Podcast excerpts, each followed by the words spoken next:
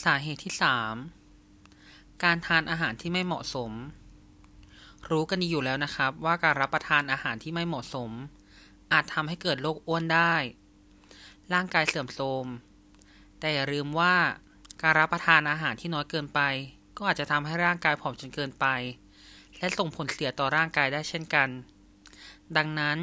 การเลือกรับประทานอาหารให้เหมาะสมจึงเป็นปัจจัยที่สำคัญในการมีสุขภาพที่ดี โรคอ้วน มักเกิดจากการรับประทานอาหารพวกนมเนย อาหารไขมันสูง อาหารและเครื่องดื่มที่มีน้ำตาลสูงมากจนเกินไป ดังนั้น ถ้าไม่อยากร่างกายเสื่อมก่อนวัยอันควร ควรหลีกเลี่ยงอาหารเหล่านี้ หรือรับประทานอาหารแต่น้อย และควรเลือกรับประทานอาหารที่มีไขมันต่ำและหลีกเลี่ยงอาหารพวกทอด ผัด แกงกะทิ